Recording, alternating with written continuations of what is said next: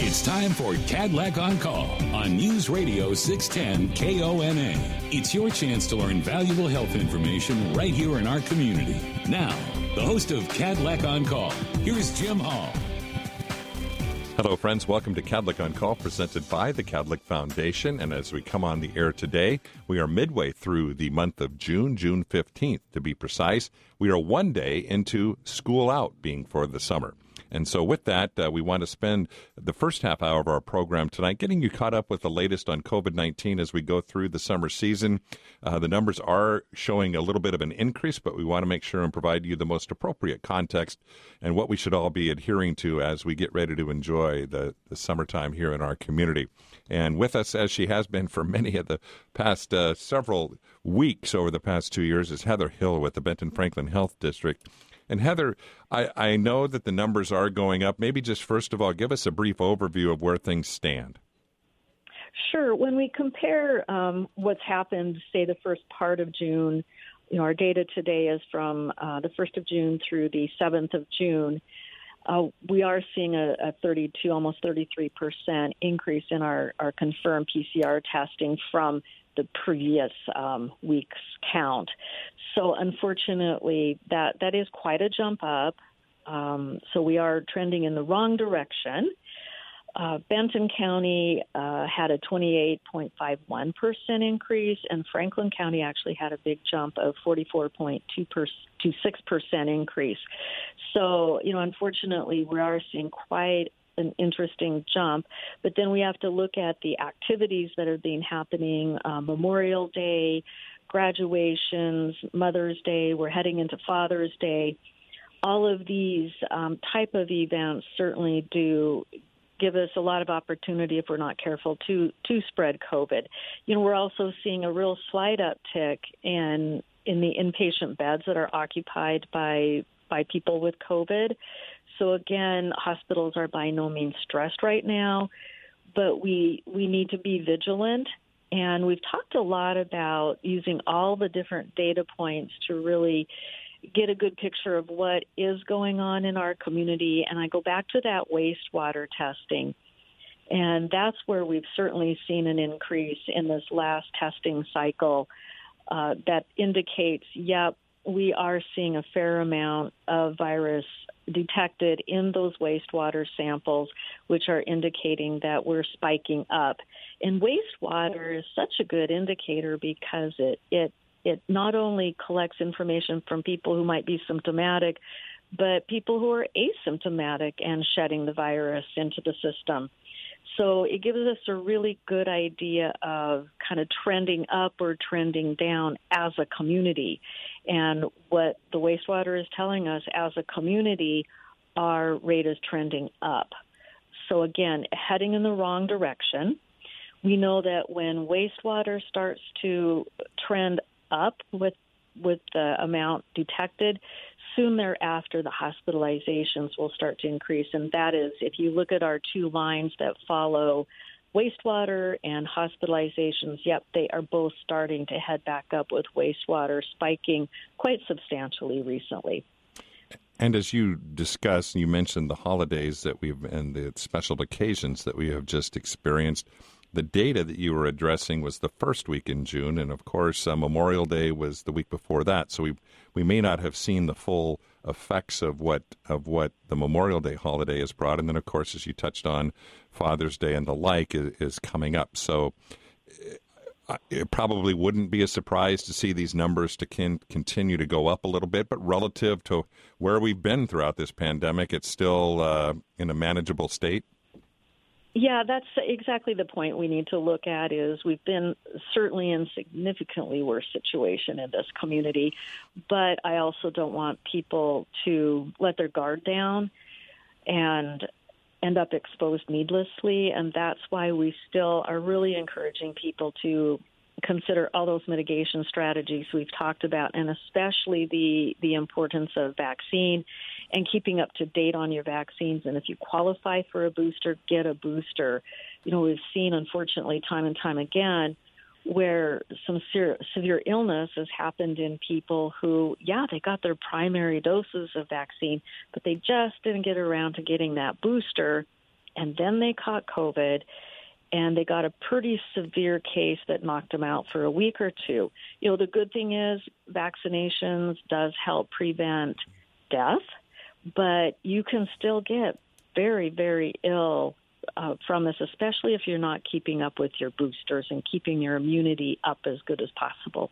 And interestingly, as you touched on the the point of people that are getting COVID, whether they've been boosted or even double boosted, depending upon where they are in the series of, of vaccinations, it's not going to totally eliminate eliminate that you're going to get the virus. And and I was interesting reading the other day a story that said there an, a, a rising number of people getting COVID for the first time, and why is that? And I'm kind of going, well, duh, you know, people are just not, you know, they're not as vigilant as they were, you know, when when the numbers were so much higher.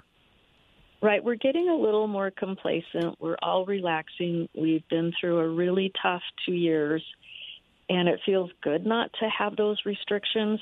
But unfortunately, as you know, COVID continues to swirl in our communities and our nation, we're going to see um, the numbers increase, and, and we're going to continue to see severe illness in some people. And unfortunately, we're still having people die from COVID. And that's where the vaccination is so extremely important and keeping up on your vaccine. Again, like you say, it may not stop you from becoming ill, but it is certainly going to very, very likely stop you from dying from from this infection. And you touched on people that are they are still dying. Your data is showing that certainly, and and and I know your concern, even as these numbers have started to edge back up. The primary population is in some of these facilities where there are older people living, and obviously, just in general, that population and those who are most vulnerable. Right. We're still seeing outbreaks in some of the long term care facilities, seeing a little flurry of activity in the school age population, the child care center population.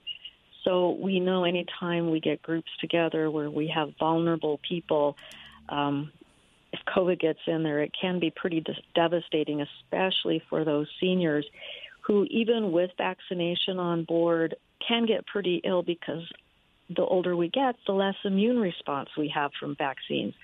So we want to vaccinate them, give them all the immunity we possibly can.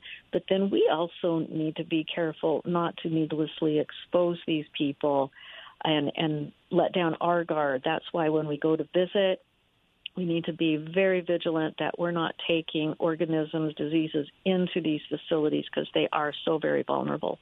And a quick aside from that is the fl- is the flu uh, hitting pretty hard right now. I've I've just heard anecdotally stories of people that said, "Oh my gosh, I've got the flu," and it's serious. Yes, there is definitely um, indication that a rather unpleasant strain of the flu is going through our community as well. And that's where, if you feel like you're ill with a respiratory illness, it's a real good idea to get tested. Is it the flu? Is it COVID? Is it one of the many other respiratory viruses that are obviously circulating in our community so that you get the right treatment for the right disease. Um, don't assume that what you have is COVID.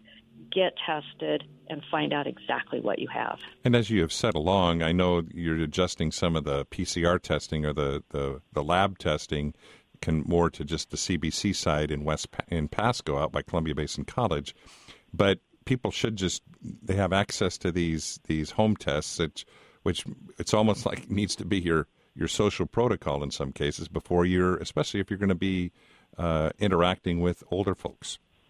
Right. If you're going to go visit a very vulnerable person, make sure that you're doing one of those rapid antigen tests before you go, because that's going to give you a good indication right then and there if you have enough, um, if there's virus in there that could potentially expose that vulnerable person. So I, I think keeping a stash of the home rapid antigen tests is a really prudent thing to do and use them at those times where you want to just be as safe as possible and not expose people. Visiting with Heather Hill at the Benton Franklin Health District. When we come back with Heather, we want to talk a little bit more about vaccines. And certainly there's some news out today as we're speaking that it soon will be available to get vaccinated your youngest of our population. We'll talk more with Heather right after this.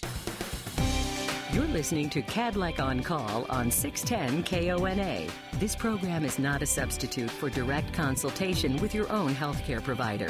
Always consult your healthcare provider for your specific condition, especially if you have or suspect you may have a medical problem. Now back to Kadlec on Call. Here again, Jim Hall. Welcome back to Kadlec on Call, presented by the Kadlec Foundation, visiting with Heather Hill at the Benton Franklin Health District. And before we get into some vaccine discussion, Heather, I'd like to have you, if you would, just take a moment and talk a little bit about if someone gets COVID or tests positive for COVID, what is the protocol they should follow? Oh, you betcha. Um, you know, if you were exposed to COVID and you're not up to date with your vaccine, then you need to quarantine for five days. You need to stay home, stay away from others, wear a well fitted mask if you are going to be coming in contact with others, particularly those in your home. You don't want to expose them if at all possible. And um, if you develop symptoms, by all means, get tested. And then um, after the five days, if you don't start getting symptoms, you still need to take precautions for another 10 days while you're out and about again. So we're we're still wanting people to be very very cautious. And if they have that exposure risk, there are really good guidelines, like some of what I've just described, on the Center for Disease Control website, exactly spelling out what you should do and for how long, because that is one of the big mitigation strategies that we will need to take seriously, probably for some time to come. And it's just good respiratory hygiene. It's when you're not well, you want to do what is best not to expose other people. And it really depends on the scenarios of whether you've been vaccinated or unvaccinated, if you've had disease in the last 90 days. If you're exposed, you're much less likely to catch it. But you still need to be very conscientious about symptoms, and and there are times when yes, you really should be staying home in quarantine, and yes, you should continue to wear a mask when you're around others.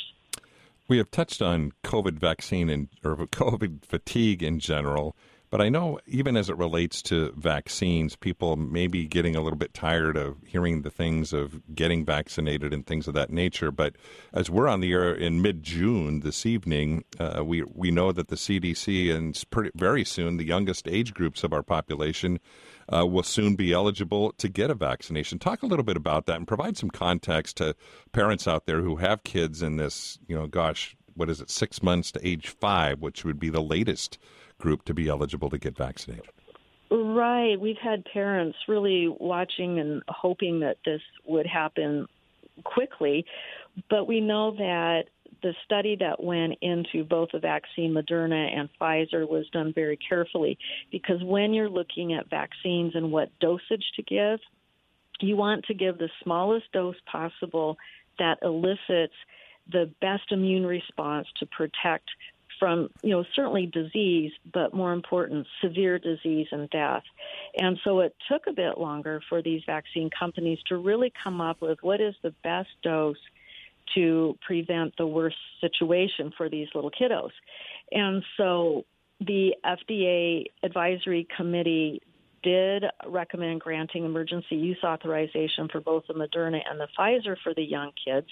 And again, you know, the terminology emergency use authorization does sound kind of ominous, but just like with the previous vaccines that came on the market, that's really um, a, a time situation the vaccines have gone through all the testing, all the studies. They have been found to be safe. They've been found to work, but they can't have authorization, regular authorization, for a certain period of time.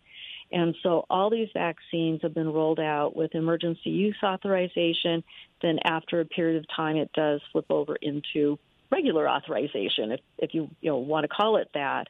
Um, but then this weekend, on Friday and Saturday, the CDC will be holding meetings and they will be looking at the data on both the Moderna and the Pfizer vaccine.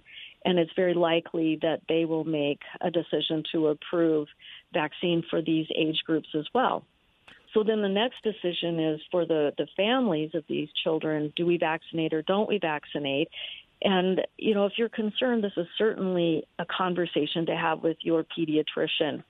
we do see children, unfortunately, the young ones do become quite severely ill at times with COVID. We've seen bad cases of pneumonia. Kids do die from COVID. And if we have a vaccine that can help prevent that, I mean that that is the best option for these little kids right now. And so Moderna is actually going to come out as a two dose series for children 6 months through 5 years old and the shots are given 4 weeks apart. And the dose is actually a quarter of what is given to adults. So again, they want the smallest amount of vaccine possible to elicit the best immune response. With Pfizer, it's actually a three dose regimen for kids six months to four years old. With the first two shots given three weeks apart, followed by a third dose at least two months later. And the Pfizer vaccine is actually one tenth the dose that's usually given to adults both of these vaccines showed really good efficacy in stopping severe illness. But again, just like with the adult and the older kid vaccine, it does not 100% stop your child from catching COVID, but it does show very, very good efficacy in stopping severe illness and death if you catch COVID. And, and I guess as we go down to this youngest of, uh, of all of us, I know the most recent age group was what age five to twelve. Is there any reason? I know people, even uh, parents of those kids age group, were some were skeptical. Have we seen that there was any worry about getting your kids vaccinated vaccinated at those ages? You know, I'm I'm sure, as with all vaccines that come out on the market, parents have differing opinions. And that's why we really encourage parents to talk to those trusted medical professions in their children's lives.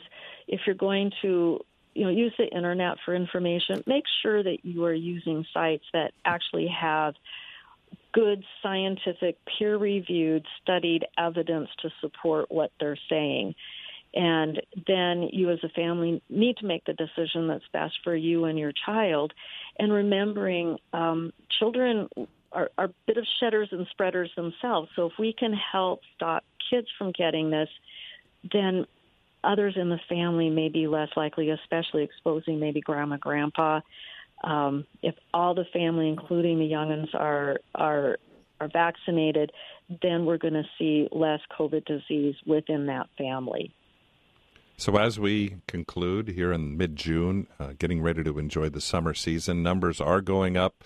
Um, what's your level? What's your what's your takeaway message? What's your context for people to understand as we're getting ready to enjoy the summertime?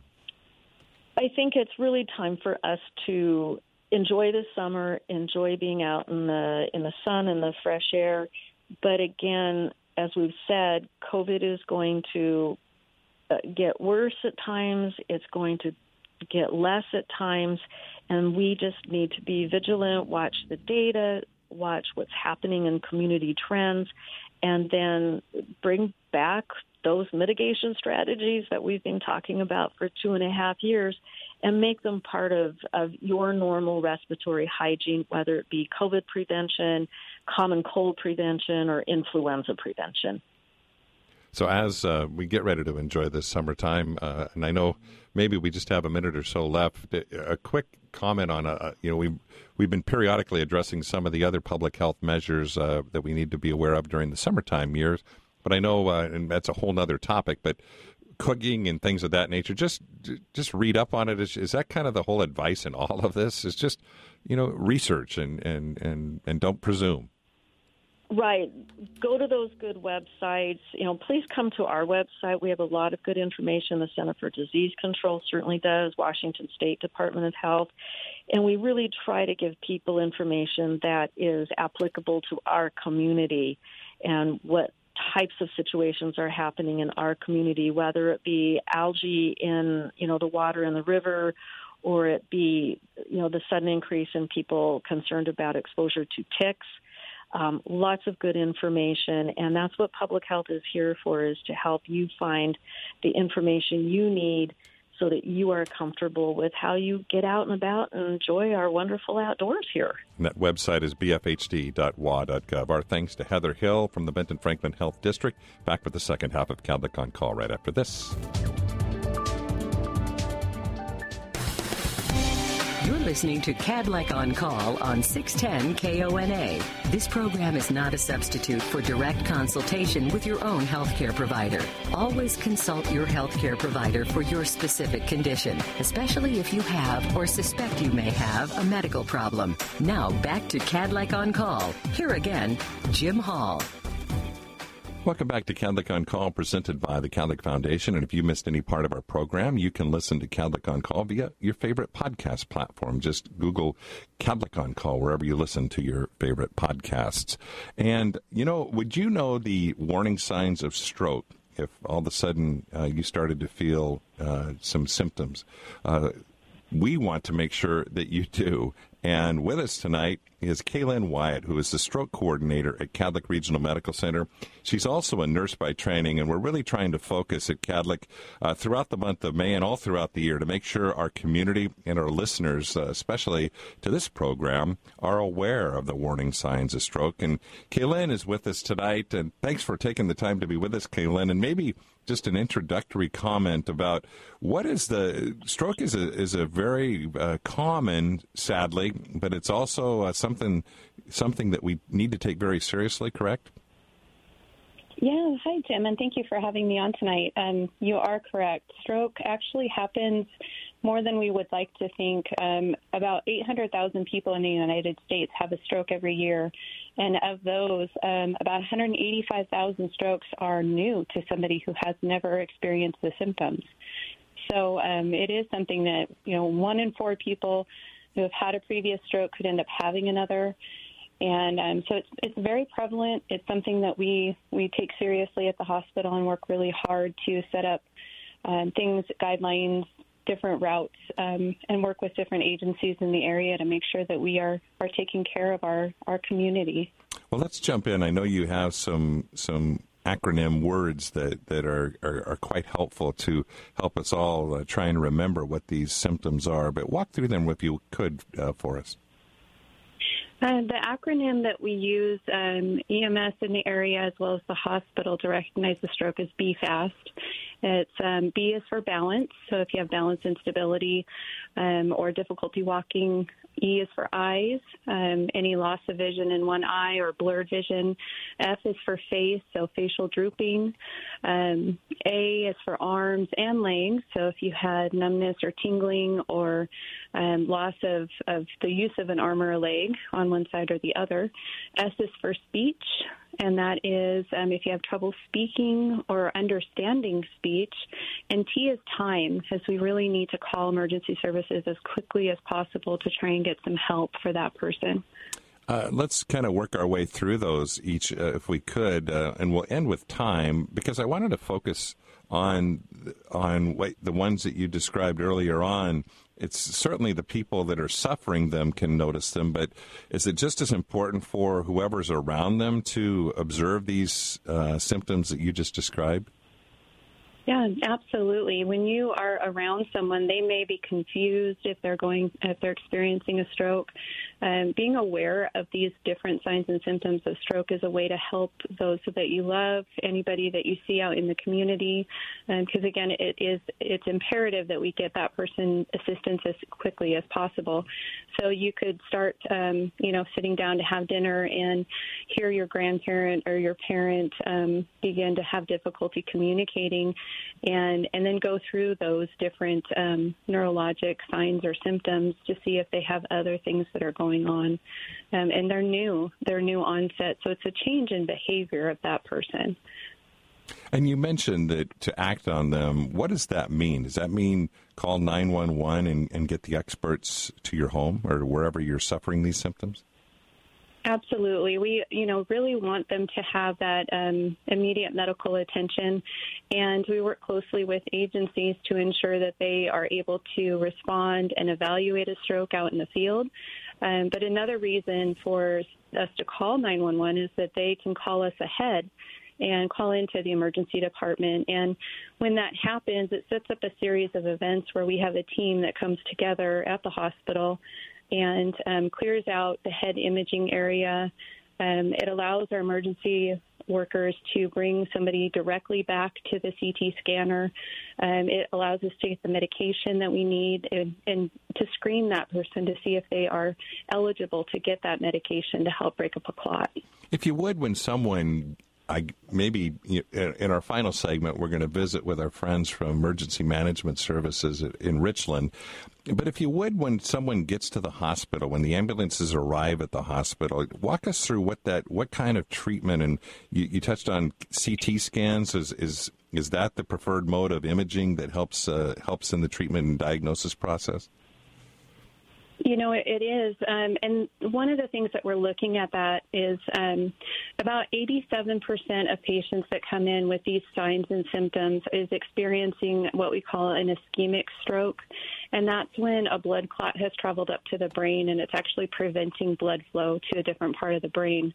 And so the other part of that is a hemorrhagic stroke where they could be experiencing bleeding in the brain. And so we need to know which of those um, that we're, we're dealing with so that we can and you know in essence treat that patient appropriately um, and make sure that they either can get the medication and um, our and, and you mentioned you know what happens when our emergency services shows up. Um, they do some of that screening out in the field. They'll ask questions about medications that someone's been on. They'll evaluate blood pressures and blood sugar for us, um, and they also help look at blood pressure and um, see whether or not somebody is in a good position to get the medication that they need or if they have a, a, a, bleed in their brain, if that CT scan shows us that it's a bleed, and then we really need to know that so that we, we don't, they get excluded from getting that medication. So a lot of work goes into this, and I know Kadlec just received a, a renewed accreditation from a national accrediting body. Just talk about the significance of what that means to have that seal of approval, if you will. Well, that is um, what what we call a primary stroke certification, and that's provided to us from the Joint Commission. They're an accrediting body that we look to to set a gold standard for care in stroke. Um, and once we uh, get that certification, you know, we've worked very hard to maintain that for several years, and um, we actually hold on to it for three years after that certification is received. Um, it gives us additional ability to apply to um, be a stroke level two center for the Department of Health, and so it, it helps um, emergency services know what type of um, care we provide. It really sets a, like I said, a, a gold standard that we are looking at the best practice advisories that are out there. Um, and following the best practice advisories to ensure that our policies, our guidelines at the hospital are in alignment with those. Before we let you go, I'd like to have you talk to us, if you would, uh, just you know, you talked about the incredible amount of teamwork that's required, uh, certainly within the hospital, the, the fire and emergency services. But the listeners to this program can be heard all throughout eastern Washington and northern Oregon. And so that's a, a, quite a wide geography. But but if you would t- talk a little bit about the importance of these relationships with some of the smaller outlying hospitals that don't necessarily have the specialty ability to treat, but they certainly play a key role uh, when a stroke patient comes into their emergency departments. Absolutely. I mean, and in the scheme of things, we really just need somebody to be evaluated and to get that, that conceptually to know what we're dealing with um, out in, in those outlying areas. And, and there are a lot of smaller locations or what we call critical access hospitals that are able to administer the clot busting drug or um, and and then once that's completed, they can transfer to Kadlec for that higher level of care that we provide and monitoring those individuals, um, and then you know completing those neurologic reviews with the patient over a period of time to make sure that um, that they are receiving the care that they really need. And um, and the goal truly is to get keep people close to home. You know, we want to be able to service this area, um, our entire region. Um, we want to do that effectively and provide the best care possible and, and keep people close to home um, as much as we can. Well, congratulations to you and the entire team. I know there's a lot of work that goes into maintaining and earning and, and building on these these types of accreditations. And the bottom line, that's a great comfort to uh, members of our community. Kaylin Wyatt, the stroke coordinator at Kadlec Regional Medical Center. Thanks so much for your time. Back with our remaining minutes of Kadlec on Call and in our ongoing efforts to make sure you're all aware of the warning signs and symptoms of stroke, we're happy to have with us Captain Andy Sabin, who is with the Richland Fire and Emergency Services Department, a key, key partner uh, with hospitals like Kadlec to be able to provide emergency treatment for not only stroke but heart attack and other types of trauma and, and just medical services that, that require uh, emergency care. So, Captain Andy Sabin, wake, thanks for taking a minute to be with us tonight. Maybe just in a, a minute, if you would begin with, talk about the role that you and your colleagues play relative to our topic of stroke. Yeah, thanks. Thanks for having me on tonight. We we provide emergency service for um, Richland specific, but Tri Cities too. And um, when we are looking at treating people for stroke, uh, time is one of the most important things. That's what we try to focus on. And Kaylin did a, a great job of kind of outlining, you know, the signs and symptoms of a stroke, and those are things that we're trained at to look for. And um, we we really focus on getting those people to the hospital as quickly as possible. And I think the the most important part that I want to drive home to people tonight is that when we are are called to somebody who suspects they might be having a stroke, we can we can get the ball rolling um, in partnership with the hospital. So we can call ahead, we can activate a stroke team, and they can start preparing for that patient uh, before they even get there, versus having somebody um, be driven down to the hospital themselves and they just show up on the front door and they're kind of behind the eight ball on those things. So you can activate, obviously, through communication means to with the hospital and, and, the team there. But what from a from a treatment diagnostic perspective do you do in the field? Can you do while you're uh, preparing that patient to be transported? Yeah, we can we can begin treatment and kind of do some of the things that the hospital needs uh, before they can uh, take that patient to the CT. So we can get started with taking blood pressures. We can uh, evaluate those blood pressures and see if we can do anything to, to lower those if they're too high. Uh, we can um, establish IV access so we can give any medications that that patient may need. Um, we can do, um, in the cases of severe stroke where a patient's not able to uh, maintain their own airway, we can we can take care of that for them and those are all things that that patient needs to be stabilized before they can kind of begin that first treatment um, at the hospital.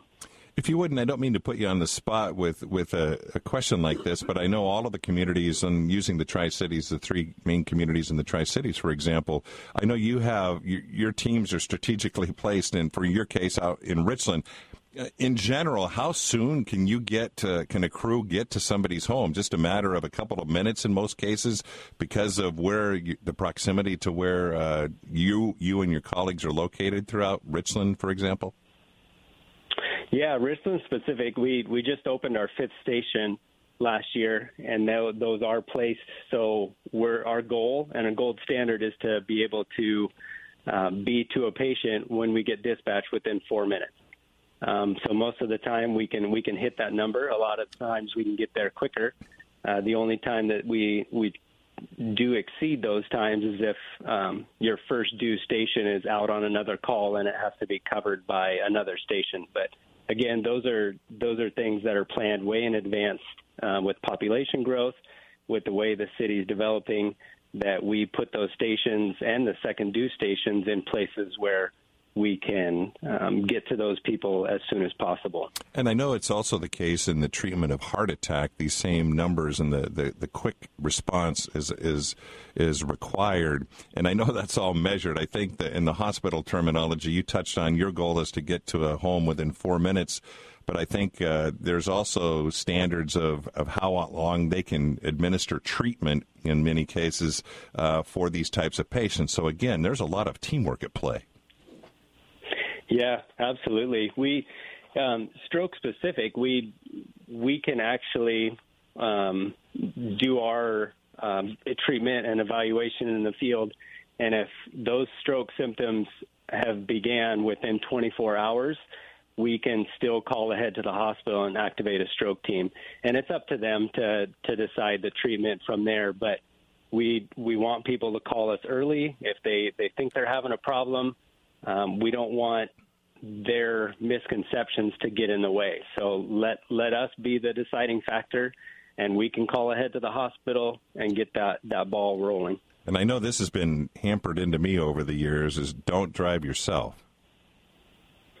Yeah, yeah, absolutely. And and I would go even further and say don't have a family member or friend drive you either. Um, like I said, there's things that we can do to get get ahead of the game and um, especially if a lot of people that do experience strokes, they can have uh, what's called a TIA, where it's almost like stroke symptoms, and then they disappear, but they can they can come back. So, if a person like that got into the vehicle because they kind of felt better, those symptoms could still come on again, and then it could cause um, who knows another accident or uh, something even worse. But yeah, definitely don't don't drive yourself and call 911 and let us let us serve the community. I have just a minute or so left, and I'd like you to broaden your final answer to address. Uh, every week, in my mind, should be National EMS Week, given the performance of emergency responders uh, throughout the past two and a half years with the pandemic. But as you and your colleagues celebrate this kind of week and, and, and acknowledge the work that you and first responders all throughout the country do. Maybe just a, a, shout out to, to people in your line of work about what it's been like the last year, couple of years, and, and, and where you are uh, mentally, and I guess w- why you do what you do. Yeah, absolutely. We're you know we're honored to to do what we do, and every one of us that are in the fire service and EMS world, um, we we come to work and we're ready to take on whatever it is that comes our way. And pandemic aside, um, we that was just another thing that came onto the the scene in our plate that that we had to learn how to do, and we adapted very quickly, and um, we we just learned to cope with what it was, and we we're always going to risk ourselves to to help other people, and that's that's something that is pretty admirable, and we we're happy to do it, and the the fact that we have a, a week to dedicated to celebrating our service is, is pretty cool. But um, that's that's not why we do it, and we're we're happy to serve. Well, on behalf of everybody listening to this program, please pass along our thanks to all of your colleagues that uh, are there all the time, and it's 24 7. Captain Andy Sabin with the Richland Fire and Emergency Services talking stroke and National EMS Week. Uh, Andy, thanks for taking the time to be with us, and thanks all of you for listening. We'll talk again next week.